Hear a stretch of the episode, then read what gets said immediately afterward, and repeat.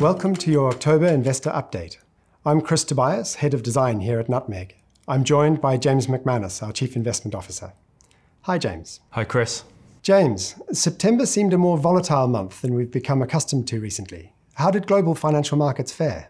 Well, September saw the first month of negative global equity returns since January, and despite losses not being particularly significant, it was an overall poor month for multi asset investors, given that government bonds, corporate bonds, and gold also all delivered negative returns uh, for the month. From an equity perspective, we've seen losses of around negative 4.1 for global equities, with emerging markets holding up slightly better than their developed counterparts, but still with losses of around 4%.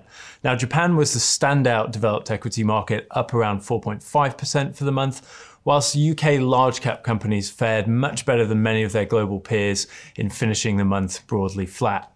That said, UK mid-caps couldn't continue their bright run. They were amongst the worst performers with returns of just over negative 4.2%. And it was also a poor month for US equities, down around 4.7%, and in particular the growth-focused Nasdaq, which underperformed the wider US market by a further 1%. Elsewhere, UK government bonds witnessed their worst month since February, with losses of around 3.7% as bond yields rose across Western bond markets bond prices correspondingly falling. That also meant losses for corporate bonds, both higher and, and lower quality, whilst gold also fell uh, around 3.1%. Finally, UK investors would have felt the impact of a weaker pound sterling and a stronger US dollar, particularly in the later stages of the month. Thanks, James. And what were the main drivers behind market movements in the month? Well, in the first half of the month, some volatility returned to global equity markets as investors digested uh, news surrounding the potential bankruptcy of, of one of China's largest property developers, Evergrande, seeking to understand really whether there would be spillover effects into the wider Chinese and, and in fact, global economic infrastructure. Now, Evergrande has attracted a lot of headlines due to its size. It has debts totaling around $300 billion, but this is not really a new story. As far back as February, restructuring plans for the company's debt had been rumored to be been submitted. Um, that said, you know, the Chinese property market is an important part of the economy. So we expect the Chinese government to find ways to support the business as it restructures. Um, it's worth saying that very few international investors are exposed directly uh, to Evergrande, uh, but the saga really just serves as yet another dynamic that's undermining sentiment in emerging markets at present. But the dominant driver of markets in the second half of the month, however, has really been government bond market moves, led by UK government bonds, Western bond markets have seen bond yields rise sharply in September. That's as central bank policymakers offer their strongest hints yet that they'll begin to unwind some of the pandemic era policies as the economic recovery takes hold and the Delta variant fears recede. In the UK, We've had rising energy prices coupled with continued wages growth and job vacancy data, in part as a result of, of highly publicised labour shortages in some sectors. Uh, that's added additional inflationary dynamics for policymakers to contend with. That, along with the continued strength of the economic recovery, has really led investors to consider whether central banks may in fact move quicker than expected to normalise monetary policy should growth hold and inflation prove to be stickier than predicted. Given that government bonds are a core asset in many diversified investment portfolios, does that change how the team at Nutmeg view them? Well, we've actually held less government bonds than we would typically expect to do so over the long term for some time now in our fully managed and socially responsible portfolios, expecting bond yields to rise as central banks slow bond purchase programs and move towards raising interest rates as the recovery progresses. Now, that's a, a, very positive sign for the economy.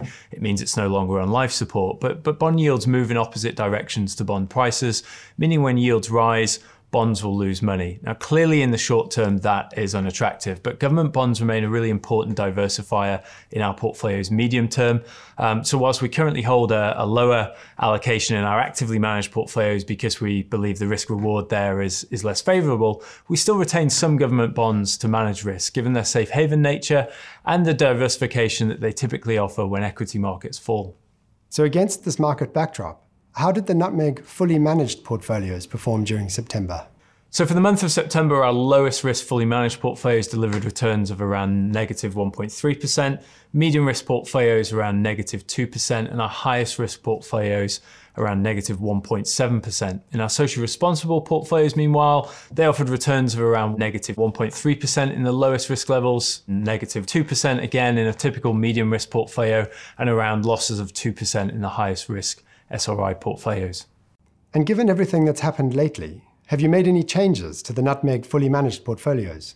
We made a number of changes to the portfolios in the month of September. Firstly, in our highest risk portfolios, we continued to reduce our holdings in growth focused NASDAQ stocks in favor of adding exposure to US financial services. Now, financial services companies tend to perform well as the economy moves into a more mature recovery stage, and particularly as bond yields rise. But US banks also have excess capital reserves, money that was held in reserve for COVID issues that's no longer required, and that can now be used to fund stock purchases and increase dividends in the year ahead.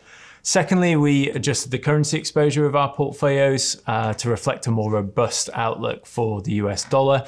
That included removing holdings in gold from our portfolios, given the typically inverse relationship that's observed between the US dollar and gold. The US dollar has remained actually relatively resilient in the previous 12 months, despite rising commodity prices and inflation expectations. And as the Federal Reserve begins to dial back its emergency bond purchases as the economy recovers, we think the outlook for the US dollar has improved somewhat.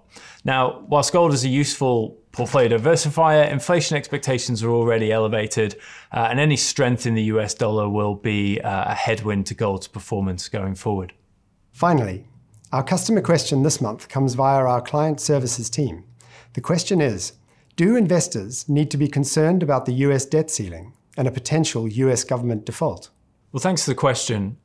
The debt ceiling really is top of mind for investors as we move into October, but we believe the probability of a US default is really quite low.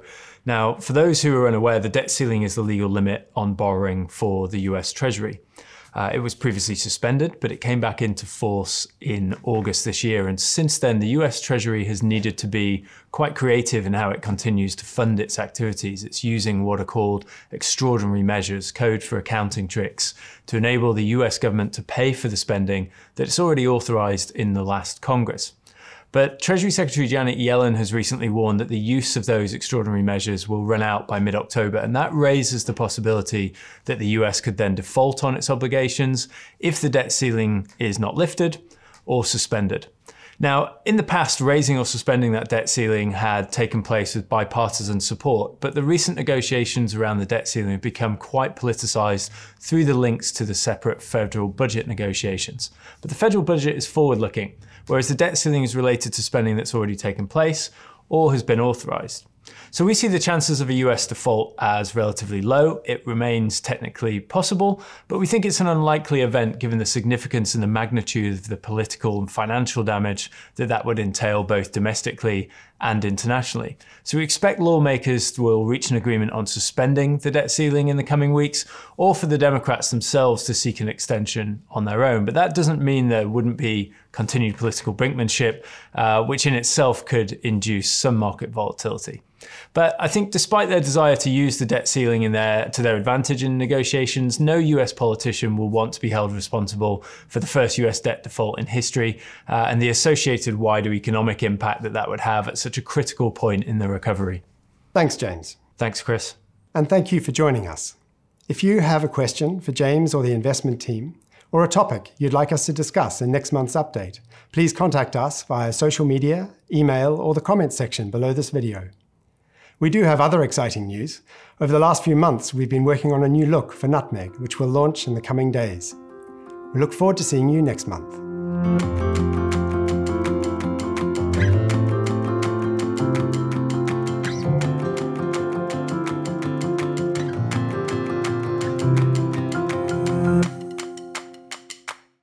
More information about this update is available in the description.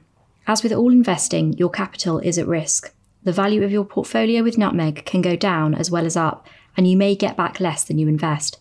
Past or future performance indicators are not a reliable indicator of future performance.